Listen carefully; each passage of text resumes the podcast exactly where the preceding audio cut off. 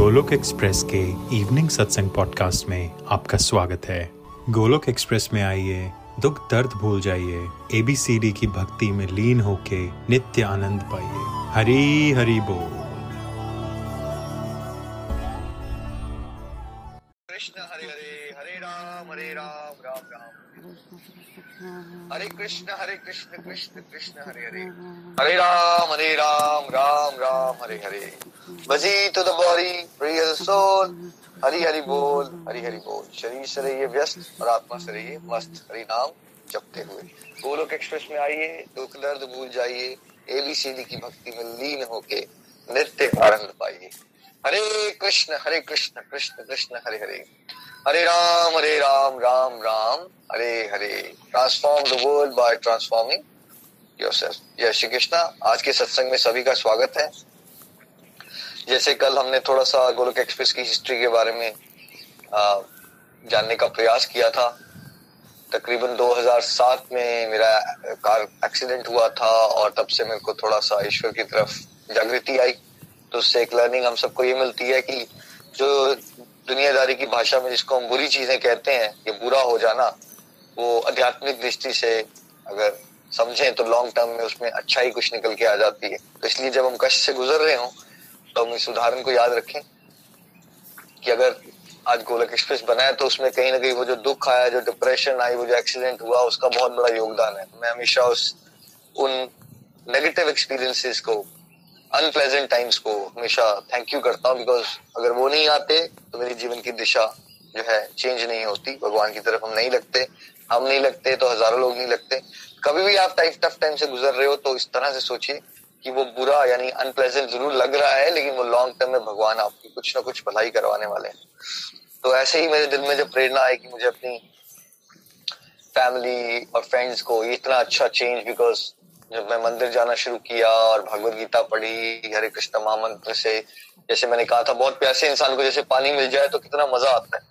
तो वैसे ही मुझे मज़ा आना शुरू हो गया और मुझे क्लियर हो गया था, बहुत जल्दी ही यही मेरे लिए रास्ता है और यही मेरा पिछले जन्मों में मैंने ये यात्रा कहीं ना कहीं छोड़ी थी। जो मैं सुख खोज खोज रहा था कोर्सेज चेंज करके कंट्री चेंज करके, ये सोच के कि शायद मैं जब बड़ी कार ले लूँगा या अपना घर होंगे मेरे दो चार तो शायद मेरे को सुख मिलेगा। समझ ही आ गया था। भगवान ने बता दिया था भगवत गीता में चैप्टर टू के सिक्सटी सिक्स श्लोक में। जिसका जो मुझसे जुड़ा नहीं है, उसकी बुद्धि दिव्य नहीं होती, जिसकी बुद्धि दिव्य नहीं होती, उसका मन स्थिर नहीं होता, जिसका मन स्थिर नहीं होता, उसका मन शांत नहीं रह सकता, और जिसका मन शांत नहीं है, उसके जीवन में खुशी की कोई भी संभावना नहीं तो ये जो श्लोक सुना मैंने और पढ़ा तो मेरे एकदम अंदर घुस गया ये बात। मैंने कहा, यानी कि खुशी का कोई लेना देना नहीं है। या तो भगवान ने कहा ही नहीं कि आपके पास कार हो या का घर हो तो खुशी मिलेगी। या तो भगवान कुछ और कह रहे हैं। यानी कि मुझे खुशी चाहिए तो मुझे मन शांत करना पड़ेगा। यानी कि अगर मुझे मन शांत करना है तो मुझे मन को स्थिर करना पड़ेगा। यानी कि अगर मुझे मन को स्थिर करना है स्टेबल करना है तो मुझे बुद्धि को दिव्य बनाना पड़ेगा। और अगर मैंने बुद्धि को दिव्य बनाना है तो मुझे भगवान के साथ अपने भूले हुए रिश्ते को पहले तो जगाना है और उसको स्ट्रांग बनाना है। अगर मैंने ये कर लिया तो मुझे ट्रू सेंस की हैप्पीनेस मिलना शुरू हो जाएगी। और तब मेरा झुकाव जो है वो भगवत गीता हरि नाम में, वो और तीन चार महीने में ही बड़े सारे चमत्कार होना शुरू हो गए, जो आते मैं छोड़ना चाहता था वो फटाफट छूटना शुरू हो गई। तो इससे मेरा विश्वास बढ़ गया और मेरे दिल में जागा कि क्यों ना मैं अपनी फैमिली और फ्रेंड्स को, इसको बारे में बताऊँ। बहुत सारे वैसे डिवोटीज हैं मेरी फैमिली में, भगवान की कृपा से।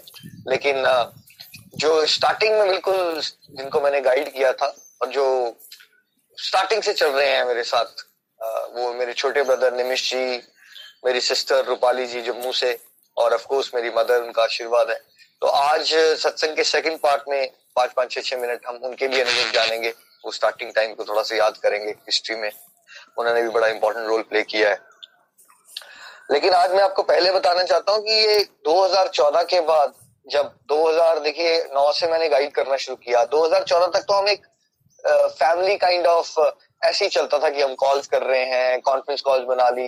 इनफैक्ट मैंने यहाँ से स्काइप प्रीमियम ले रखा था तो उसमें क्या होता था कि मैं एक साथ इंडिया में तीन तीन, चार चार लोगों को फ़ोन कॉल्स कर सकता था बिकॉज़ बहुत सारे लोग उस समय पे इंटरनेट वगैरह में इतने कंफर्टेबल नहीं होते थे। तो मैं यहाँ से तीन तीन, चार चार, पाँच पाँच डिवोटीज को कॉल भी कर लेता था। लेकिन ऐसा क्या हुआ कि हमें लगा कि इसका एक अलग नाम होना चाहिए, इसकी एक ऑर्गेनाइजेशन होनी चाहिए। हमें और लोगों तक पहुँचना है। ऐसा क्यों हमें दिल में आया? तो इसके बारे में मैं थोड़ा सा आपको अपनी रीजन देना चाहता हूँ कि क्यों ऐसा लगा मुझे। देखिए लाइफ लॉन्ग जो मेरे एक्सपीरियंसेस रहे थे डिफरेंट डिफरेंट ऑर्गेनाइजेशंस के साथ और जो मेरा और एक्सपीरियंसेस हुए चलते चलते Uh, ये जो 2009 से 2000 मेरा स्टार्टिंग स्टार्टिंग हुई तो मैं टेंपल बहुत जाता था और टेंपल आना जाने में मुझे तकरीबन दो घंटे लगते थे और फिर ऑफकोर्स अगर आप दो घंटे गाड़ी चला के जाते हो, फिर दो घंटे आपको, एक दो घंटे रुकोगे, अपनी माला करोगे या आरती अटेंड करोगे।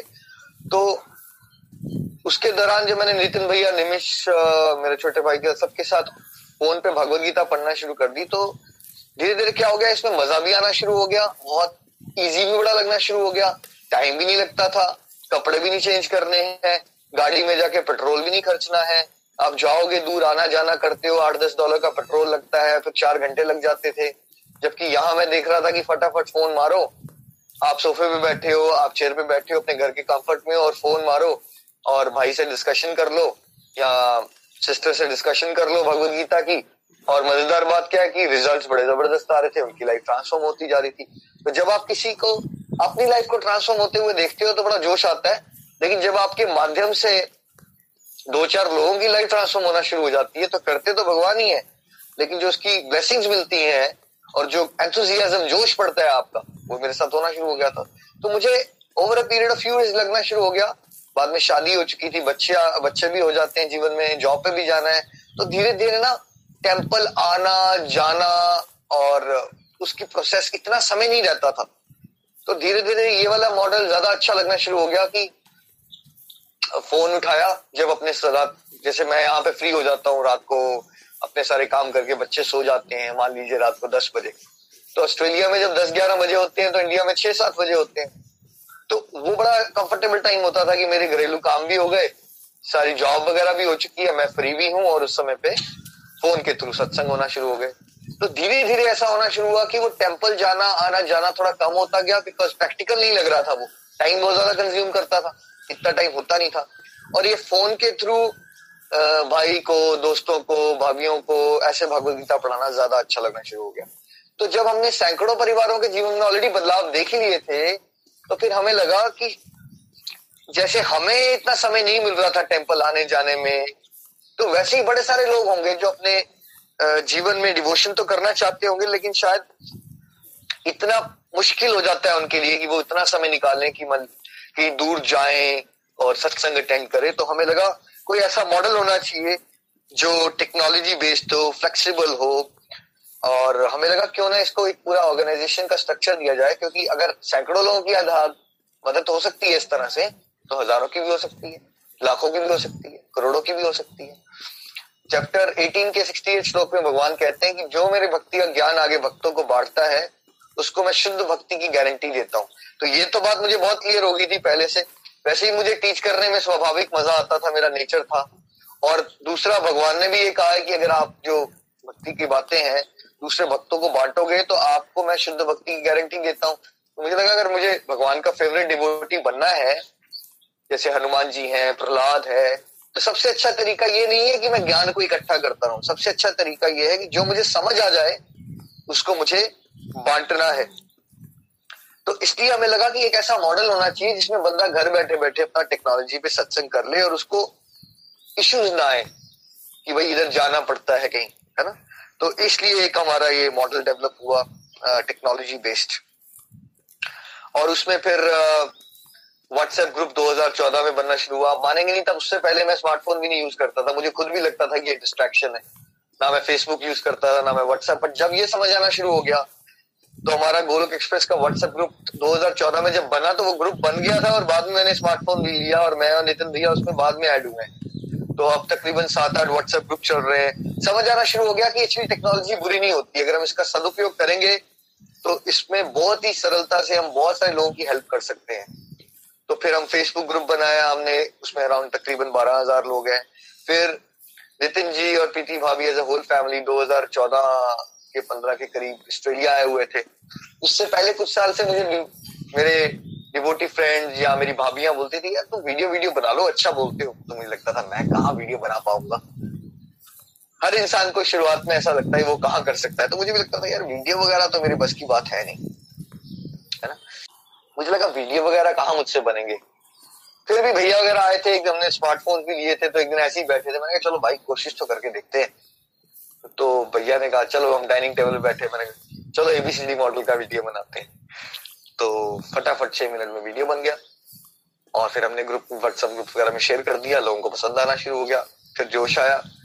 यार, ये तो बड़ा आसान तरीका है। ऐसे हम दस दस लोगों को समझाते रहते हैं और वो टाइम लगता है। अगर हम रिकॉर्डिंग्स कर लें तो मेरा एक सपना था कि अगर मैं सो भी रहा हूँ तो भी प्रचार होना चाहिए। चाहे शरीर भी छोड़ दो तो भी प्रचार होना चाहिए। तो मुझे लगा ये तो बड़ा अच्छा तरीका यानी रिकॉर्डिंग्स हो गई तो अगर हम, मैं सो भी रहा हूँ तो भी प्रचार होगा। लोगों की हेल्प होती रहेगी अगर मैं सो भी रहा हूँ तो। और अगर मेरे को, मेरा शरीर भी छोड़ दिया हमने तो कुछ ना कुछ जो हमने सीखा है भगवान की कृपा से, वो हम समाज के लिए दे के जाएँगे तो किसी ना किसी का भला होता रहेगा। तो उससे इंस्पिरेशन मिली कि आप वीडियोस बनाने चाहिए। तो फिर एक दिल करता था कि वीडियोस ऐसे होने चाहिए जो सिंपल भाषा में हो, सब उससे रिलेट कर सके, छोटे होने चाहिए। और हर तरह के कैटेगरीज को होने चाहिए ताकि जैसे आप शॉपिंग कॉम्प्लेक्स जाते हो तो किसी का कपड़े लेने का दिल करता है, किसी को ग्रोसरी लेनी है और किसी को कलरिंग बुक लेनी है तो सब कुछ मिल जाता है वहाँ। तो वैसे ही हमें था कि गोलक एक्सप्रेस का यूट्यूब चैनल ऐसा होना चाहिए जो वन स्टॉप सोल्यूशन बने स्पिरिचुअलिटी का, जहाँ पे अलग अलग तरह के डिवोशन के टॉपिक्स हो, चाहे वो रामायण हो, चाहे दोहे हो, चाहे भगवत गीता हो, चाहे लाइफ के फंडे हो मतलब किसी तरह से इंसान जो है वो पॉजिटिविटी की तरफ़ अट्रैक्ट हो। क्योंकि सबकी कॉन्शियसनेस अलग होती है, सबकी चॉइसेस अलग होती है। तो ऐसे करते करते तकरीबन फ्रेंड्स ये भगवान का विशेष आशीर्वाद रहा। पिछले पाँच सालों में तकरीबन 900 प्लस वीडियोस बन चुके हैं। ग्लोबली 100 से ज़्यादा कंट्रीज़ में वो वीडियोस देखे जा रहे हैं। और ऐसे ही इंग्लिश यूट्यूब चैनल रिलीज़ हो गया पिछले साल। उसमें 50 प्लस वीडियोस बन गए हैं। फेसबुक इंस्टाग्राम ट्विटर फिर हर टेक्नोलॉजी के हर एक प्लेटफॉर्म पे हमने आना शुरू किया। फिर ऐप स्पिरिचुअल हब डेवलप हुआ। पर्पज ये हो गया कि स्पिरिचुअलिटी से डिवोशन से जुड़ना इतना आसान हो जाए कि बंदा घर बैठे बैठे या वर्क प्लेस के लिए ट्रैवल करते करते, जहाँ भी उसको टाइम मिले, वो थोड़ा थोड़ा अपना डिवोशन में जुड़ने का अगर चाहता है तो वो कहीं भी जुड़ सकता है। ज़रूरी नहीं है कि वो हमें गोलक एक्सप्रेस को कांटेक्ट करे, हमारे सत्संग में आए। अगर वो बस में ट्रेवल कर रहा है, वो यू अमेरिका में है और अपना थोड़ा स्पिरिचुअल हब से वो भगवत गीता की सेल्फ स्टडी करना चाहे तो वो कर सके। तो इस तरह के विजन से टेक्नोलॉजी में हम आए और ये सब जो हुआ ना, ये भगवान का बहुत विशेष आशीर्वाद था, चमत्कार था बिकॉज़ देखिए 2015 से लेके अभी तक ना, ये मेरी वो वाली लाइफ चल रही है जो दुनियादारी के जीवन के हिसाब से सबसे बिज़ी टाइम होता है एक इंसान का। दो बच्चे हुए, घर खरीदने वाला टाइम जॉब चल रही है फुल टाइम आप दूसरी कंट्री में हो सिटीजनशिप वगैरह लेते हो इसमें हर इंसान बोलता है, समय नहीं है हमारे पास। समय कहाँ है? सांस लेने का समय नहीं है भाई। और इस दौरान गोलक एक्सप्रेस के सत्संग बढ़ते गए। इसी दौरान ये सारे वीडियोस बने। कैसे बने, मैं आपको नहीं बता सकता बिकॉज़ भगवान की कृपा है, वो हम तर्क से नहीं समझ सकते। समय भी बनता गया। बड़े प्यारे प्यारे डिवोटी जुड़ते गए जो सपोर्ट करते रहे नए नए आइडियाज़ आते रहे।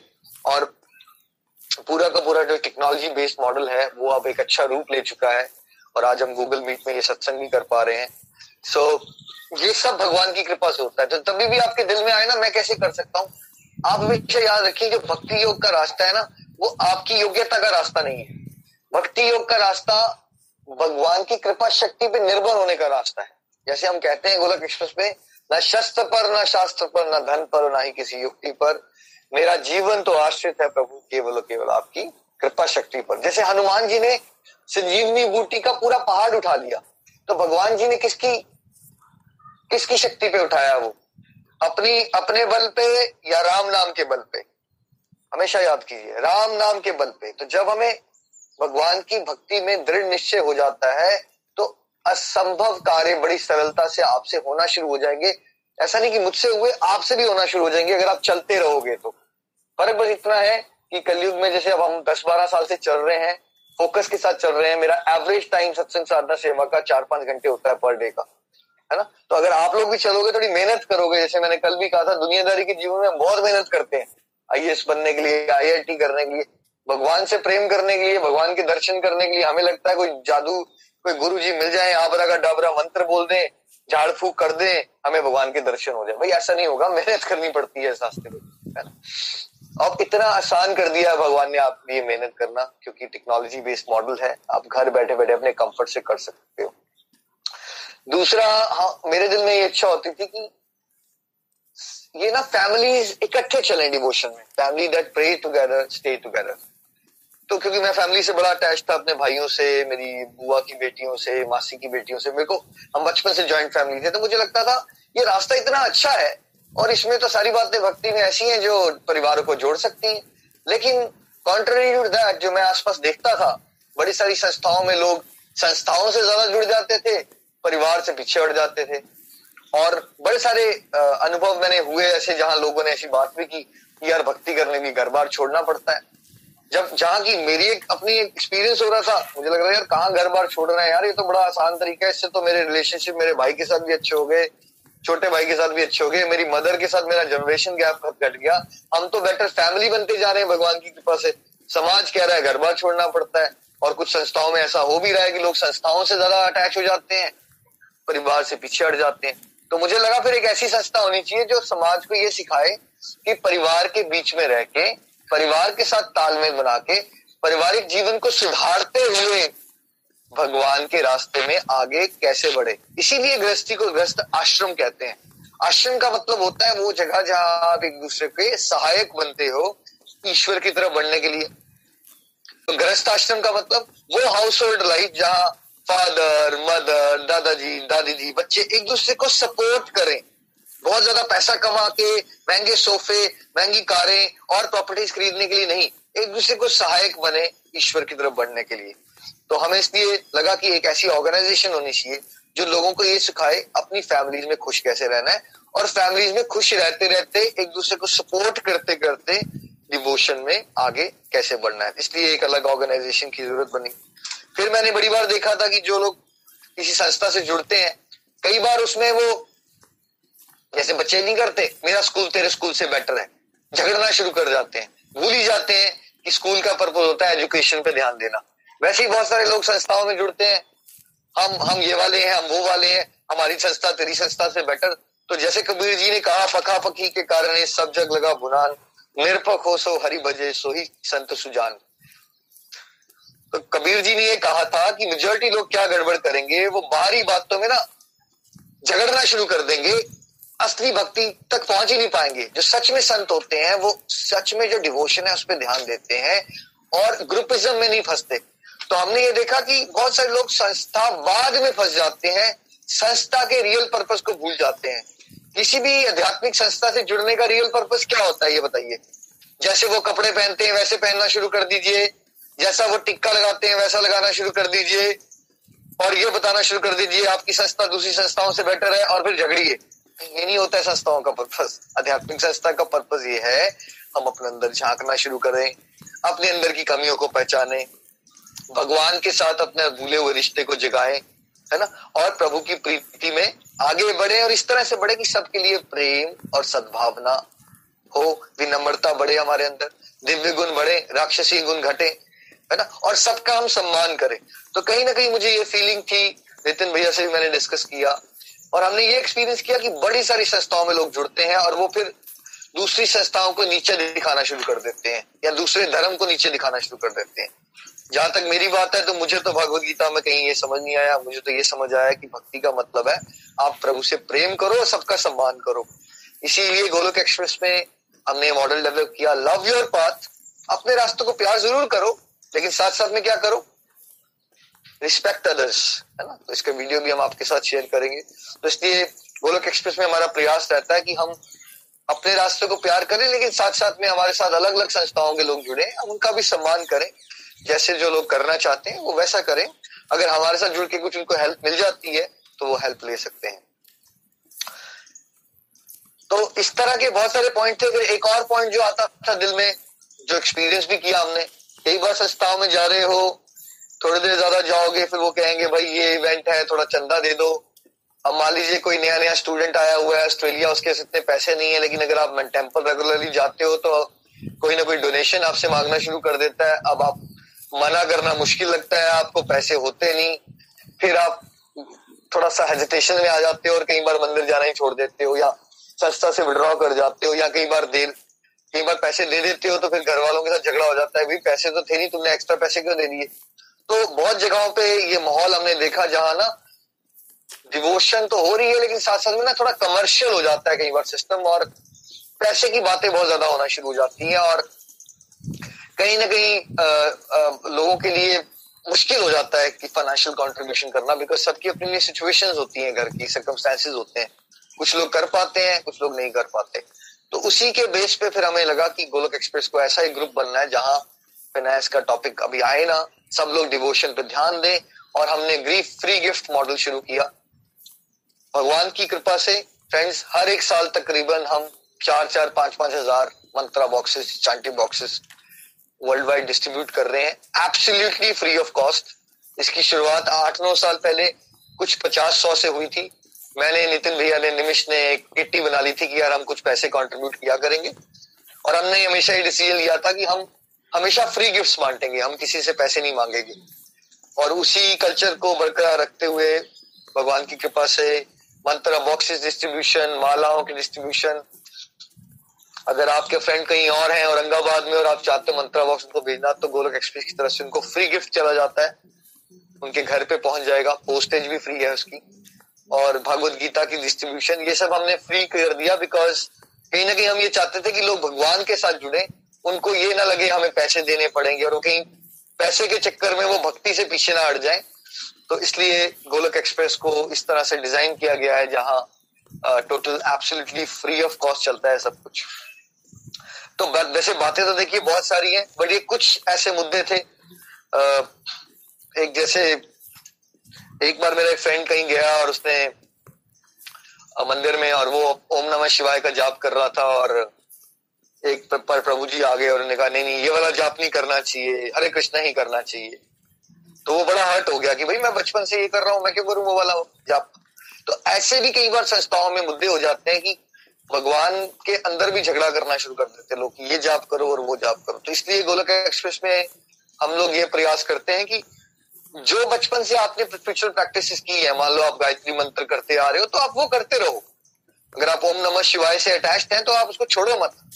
हम यहाँ बात करते हैं, कुछ एडिशन करना है तो कुछ एडिशन कर लो। जैसे आप भगवत गीता नहीं अध्ययन करते तो वो ऐड कर लो अपने लाइफ में, है ना? वो आपकी चॉइस रहेगी कि आपने भगवान का नाम जाप कौन सा करना है। हम हरे कृष्ण हरे कृष्ण महामंत्र की बात हम यहाँ ज़्यादा क्यों करते हैं? देखिए, क्योंकि स्पिरिचुअल गाइड वही बता सकता है जो उसके अपने अनुभव हो। मेरी शुरुआत में मेरी जो हेल्प हुई है, वो हरे कृष्ण महामंत्र कर से हुई है, ठीक है? तो मैंने उसकी पावर देखी है और नितिन भैया की भी हेल्प वहाँ से हुई निमिश की भी हेल्प वहाँ से हुई। इसलिए हम ज़्यादा बात उसके बारे में करते हैं बट हम ये नहीं कहते यहाँ कि अगर आप कोई और नाम जाप करना चाहते हैं तो आप ना करें। ऑफकोर्स जो भी नाम जाप करना चाहते हैं, आप या बचपन से कर रहे हैं, अगर आपका झुकाव ओम नमः शिवाय में है, वो भी कीजिए, अच्छी बात है। आपका दिल करता है तो हरे कृष्णा भी कर लीजिए बट वो कुछ कोई नियम नहीं है कि आपने ऐसा ही करना है और वैसा नहीं करना, है ना? तो ये फ्लेक्सिबिलिटी और कन्वीनियंस से साथ हम चलना चाहते हैं। जैसे मेरे साथ क्या होता था, मैं मेरा संडे को जॉब होती थी और वहाँ टेंपल में संडे को एक प्रोग्राम होता था। हर बार मुझे होती थी, तुम संडे को क्यों नहीं आ रहे? संडे को क्यों नहीं आ रहे? मैं उनको कहता था, भाई, मेरी जॉब होती है ना संडे को, मैं, मेरी छुट्टी मंडे को होती है तो मैं मंडे को आ जाऊँगा। तो बड़ी बार मैंने देखा कि लोग उस बात को सम्मान नहीं दे पाते थे। सब चाहते थे, मैं उसी दिन ना हूँ जिस दिन बाकी सब आ रहे हैं। तो धीरे धीरे मुझे रिलाइज हुआ, कुछ ऐसा मॉडल होना चाहिए जहाँ सबकी अपने सर्कमस्टेंसेस की रिस्पेक्ट की जाए। इसलिए गोलक एक्सप्रेस में क्या होता है? आपने देखा, एक डिवोटी ने कल लिखा मैं सुबह वाला सत्संग नहीं अटेंड करना चाहती तो शाम वाला करना चाहती तो प्रीति जी ने उनको रिमूव करके शाम के सत्संग में डाल दिया। ये फ्लेक्सिबिलिटी और कन्वीनियंस यहाँ से आई क्योंकि हम चाहते हैं कि आप डिवोशन करो बट अपने अपने चॉइसेस के हिसाब से अगर किसी की जॉब है, वो किसी पर्टिकुलर डे पे कर सकता है तो वैसी ऑप्शंस भी हम यहाँ पे अवेलेबल रखना चाहते हैं ताकि आप भगवान के रास्ते में अपनी अपनी सहूलियत को समझ के आगे बढ़ सके। तो ये कुछ रीजन थे जिसकी वजह से हमें लगा कि एक ऐसी ऑर्गेनाइजेशन होनी चाहिए जो ग्रुप हो भी सबको भगवान की तरफ़ प्रमोट करने के लिए। लेकिन साथ साथ में वो ऐसा ग्रुप ना हो जो दूसरों को नीचा दिखाए। सबका सम्मान करे फैमिली बेस्ड मॉडल हो फ्रेंडली हो टू वे इंटरेक्शन हो जिसमें। ये भी हम करना चाहते थे। मैंने ये देखा था कि पुराने जमाने में जैसे प्रोफेसर बात करता है, बच्चे डरे रहते हैं, वैसे जो भक्ति का भी मॉडल है, वो ऐसा होता है गुरु जी बात करते हैं, सब लोग चुपचाप सुनते रहते हैं, किसी को बात करने का मौका नहीं मिलता क्वेश्चन का मौका नहीं मिलता। लेकिन जब हार्वर्ड यूनिवर्सिटी या बड़ी अच्छी यूनिवर्सिटीज में आप जाएँगे तो वहाँ देखते हैं ग्रुप डिस्कशन का कल्चर है।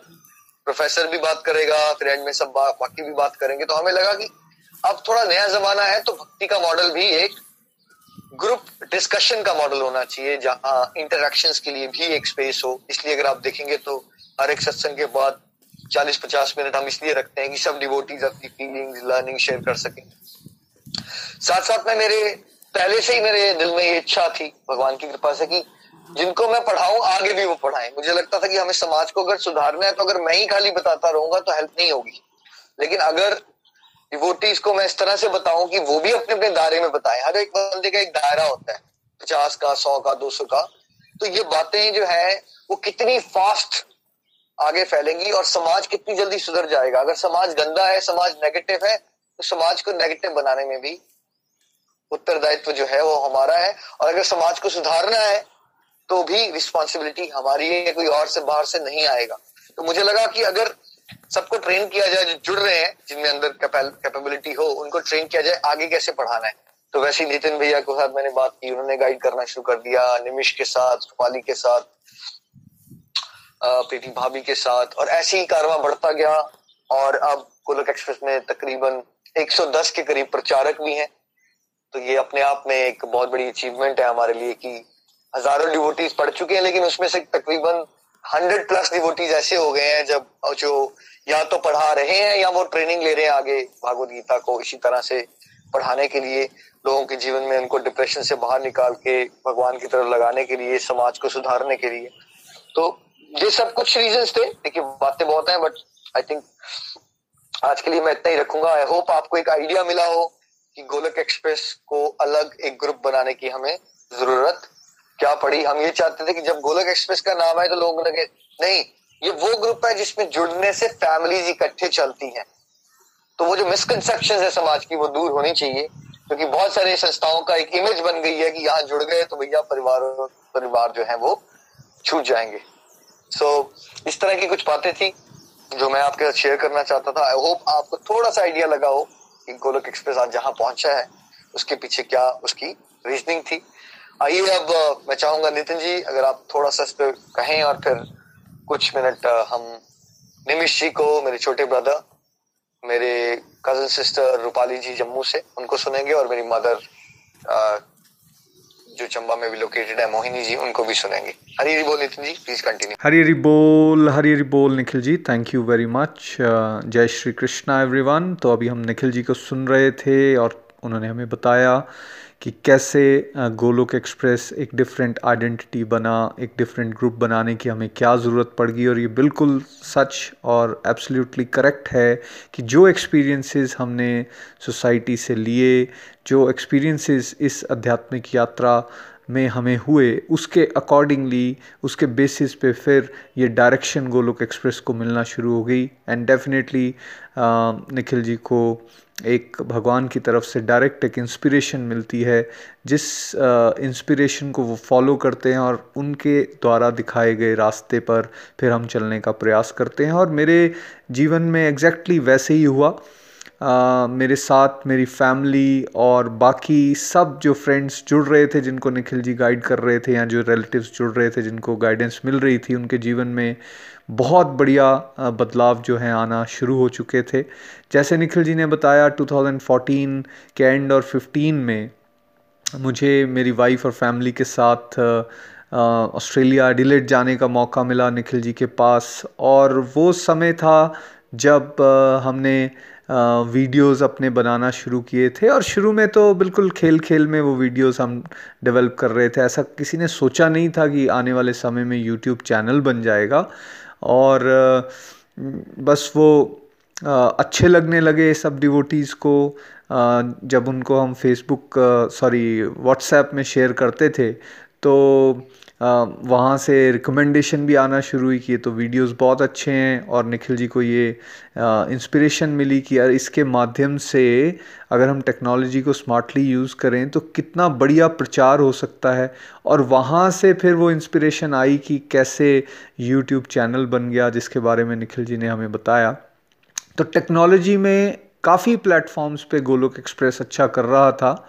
लेकिन साथ ही साथ फ़िज़िकल फ्रंट पे भी डिवोशनल प्रैक्टिसेस जो थी वो हमारी बड़ी। क्योंकि 2015 से पहले का जो समय था, उसमें हम लोग केवल टेक्नोलॉजिकल बेसिस पे ही जैसे कि फ़ोन के माध्यम से या स्काइप के माध्यम से सत्संग किया करते थे वेरी प्राइवेटली लेकिन जब मैं ऑस्ट्रेलिया से वापस आ गया तो उसी साल में भगवान की तरफ़ से हमें ये गाइडेंस मिली कि भाई अब टाइम आ गया जिसमें हमें फ़िज़िकल लेवल पे भी प्रचार की तरफ़ बढ़ना चाहिए। क्योंकि इस बात से हम कन्विंस थे आ, कि अल्टीमेटली हमें प्रचार और प्रसार भगवान की बातों का करना है और जो भी बेस्ट पॉसिबल वे से हम वो कर सकते हैं, उसको हमें अडॉप्ट करने की ज़रूरत है। अब फ़िज़िकल लेवल पे चंबा में हमने कीर्तन ऑर्गेनाइज करना शुरू किए और यहाँ पर फ़िज़िकल सत्संग होना शुरू हुए। इस फ़िज़िकल सत्संग में हमने थोड़ी सी वैरायटी लाने की कोशिश की बिकॉज़ नॉर्मली जब हम सत्संग की बात करते हैं, कीर्तन की तो इमेजिन ये दिमाग में ये आ जाती है बात कि भाई वहाँ तो भजन होगा या कीर्तन होगा फॉलोड बाई प्रसाद होगा। तो बहुत सारे लोग लेट तक लेट में पहुँचते हैं लेकिन हमने इसमें मिक्सचर लाने की कोशिश की। आ, थोड़ी देर का कीर्तन साथ में थोड़ी देर किसी टॉपिक को डिवोशनल टॉपिक को उठा लेना और उसके ऊपर डिस्कशन करना और लेटर ऑन उसमें भगवत गीता का एक कोर्स दो तीन वर्सेस उसको करवाना शुरू किया। और उसको बिल्कुल पंचुअलिटी के साथ करना शुरू किया। तो डिवोटीज़ जो चंबा में गैदर होना शुरू हुए, उनकी भी संख्या बढ़ना शुरू हो गई। तो चंबा में काफ़ी एक हलचल भी रही इस मामले में कि भाई डिवोशनल वेव एक बढ़ती जा रही है। जो भी लोग, जब हम वहाँ मंदिर में इस तरह से संकीर्तन वगैरह किया करते थे, उनके वीडियो शूट वीडियो क्लिप्स बना के अपने व्हाट्सएप ग्रुप में शेयर करते थे ताकि जो इन एंड अराउंड इंडिया या फिर वर्ल्ड में जो लोग uh, जुड़े हुए हैं वो भी उनको देख सकें। तो सब में एक जोश बढ़ना शुरू हो गया था। फ़िज़िकल सत्संग का वो मॉडल सक्सेसफुल हुआ और आने वाले समय में फिर वो और भी टाउन्स और सिटीज़ में uh, शुरू हुआ। जैसे कि पठानकोट में जम्मू में चंडीगढ़ में दीनानगर में दिल्ली में और और भी कुछ सिटीज़ में फ़िज़िकल सत्संग शुरू हुआ, जहाँ फिफ्टीन डेज़ में एक बार या once in a month devotees इकट्ठे होकर इसी मॉडल को आगे लेकर जा रहे थे। जैसे निखिल जी ने बताया कि भाई शुरू में तो हमें लगता है कि हम नहीं कर सकते तो मैं निखिल जी को ये कहा करता था, भाई आपकी बातें मुझे बहुत अच्छी लग रही हैं, मुझे मज़ा भी बहुत आ रहा है, लेकिन यार चंबा में कौन सुनेगा? तो हमेशा ये मुझे एक बात बोलते थे कि आप अपने पे ध्यान दीजिए, आप अपने पे मेहनत कीजिए। अगर भगवान चाहेंगे तो हमारे माध्यम से सेवा लेनी होगी तो सेवा ले भी लेंगे। अब ये बात सच होने का समय आ चुका था फ्रेंड्स। चंबा में जहाँ मैं इमेजिन करता था, सोचता था कि लोग सुनेंगे ही नहीं, वहीं इतने सारे लोग जो हैं वो इन टॉपिक्स को सुनना भी शुरू हो गए और उन बातों का इम्पैक्ट भी उन पे आना शुरू और ना केवल चंबा में, अब तो देश विदेश में इन बातों को सुना जा रहा था। तो बात यहाँ से यही निकल के आई कि ट्रांसफॉर्म द वर्ल्ड अगर हम करना चाहते हैं भाई तो अपने आप को ट्रांसफॉर्मेशन की तरफ़ लेकर जाना पड़ेगा, अपने आप पे मेहनत करनी पड़ेगी। कारवा यहाँ रुका नहीं फ्रेंड्स और निखिल जी ने एक गाइडेंस दी कि जो फ़िज़िकल सत्संग चंबा में होते हैं क्यों ना उनको आप फेसबुक पे लाइव कर दिया करो वीडियोस तो वैसे भी लोग पसंद करते ही हैं तो लाइव होगा तो बहुत सारे लोग उस सत्संग को इन्जॉय भी कर पाएँगे। अब फिर वही पॉइंट आ गया यार, मैं नहीं कर सकता हूँ लाइव हो सकता है किसी से, गलती भी हो जाए। लेकिन जब निखिल जी ने कहा, नहीं, आप कर सकते हो। मैंने उस गाइडेंस को फॉलो किया और हमने यहाँ मिलजुल के फ़िज़िकल सत्संग जो थे, उनको लाइव करना शुरू किया, जिसमें ना केवल कीर्तन, बल्कि जो टॉपिक हम उठाया करते थे, वो टॉपिक भी लाइव फेसबुक का गोलोक एक्सप्रेस पे आना शुरू हो गया और बहुत अच्छा रिस्पांस मिलना शुरू हो गया। देखिए, वहाँ फिर एक डर जो था, मैं नहीं कर सकता, वो भी टूटा। अब वो रेगुलरिटी से होना शुरू हुआ करीबन तीन तीन, साढ़े तीन साल फेसबुक पे लगातार हमारी जो है वो पोस्टिंग ये जस्ट कोविड आने से पहले वो रुकी है। उससे पहले तक लगातार वो चलती जा रही थी और जो काफ़ी सक्सेसफुल रही। फेसबुक के माध्यम से भी बहुत सारे लोग जो हैं डिवोशन का आनंद उठा रहे थे और उन टॉपिक्स को अपने जीवन में उतारने का प्रयास कर रहे थे। इसी के साथ साथ फ्रेंड्स 2015 से आगे की जो यात्रा थी वो काफ़ी तेज़ गति से गोलोक एक्सप्रेस की बढ़ रही थी। डिवोटीज़ अलग अलग शहरों से अलग अलग अलग अलग स्टेट्स से जो हैं वो जुड़ना शुरू हो चुके थे कुछ यूट्यूब के माध्यम से कुछ व्हाट्सएप के माध्यम से कुछ फेसबुक के माध्यम से और फिर वहाँ से वो फ़िल्टर होकर बहुत सारे लोग चाहते थे कि उनको सत्संग मिलें। तो जैसे निखिल जी ने बताया कि 110 के आसपास तो प्रचारक टीम ही खड़ी हो चुकी है। तो वो सब लोगों के अपने अपने सत्संग चलना शुरू हो गए जो अलग अलग समय पर आ, कोई दस, कोई पंद्रह, कोई बीस, कोई पचास लोगों को भागवत गीता के इन प्रिंसिपल्स के बारे में गाइडेंस देने लगे। तो इसी तरह से ये कारवां जो है वो आगे बढ़ता जा रहा है और निखिल जी को जो ये विज़न मिला प्रचार और प्रसार करने का और एक ध्येय जो वो लेकर चले कि हम लोग कैसे प्रयास करें कि ज़्यादा से ज़्यादा लोगों तक भागवत गीता के प्रिंसिपल्स प्रैक्टिकल तरीके से उन तक पहुँच सकें, वो उनको समझ सकें और फिर अपने जीवन में उतार सकें। इसकी मुहिम जो है वो बिल्कुल जारी है, वो चल रही है और उसमें हम सब अपनी अपनी कंट्रीब्यूशन करने के लिए बिल्कुल तत्पर हैं और करते रहेंगे। Thank you very much Nikhil ji Hari Hari बोल।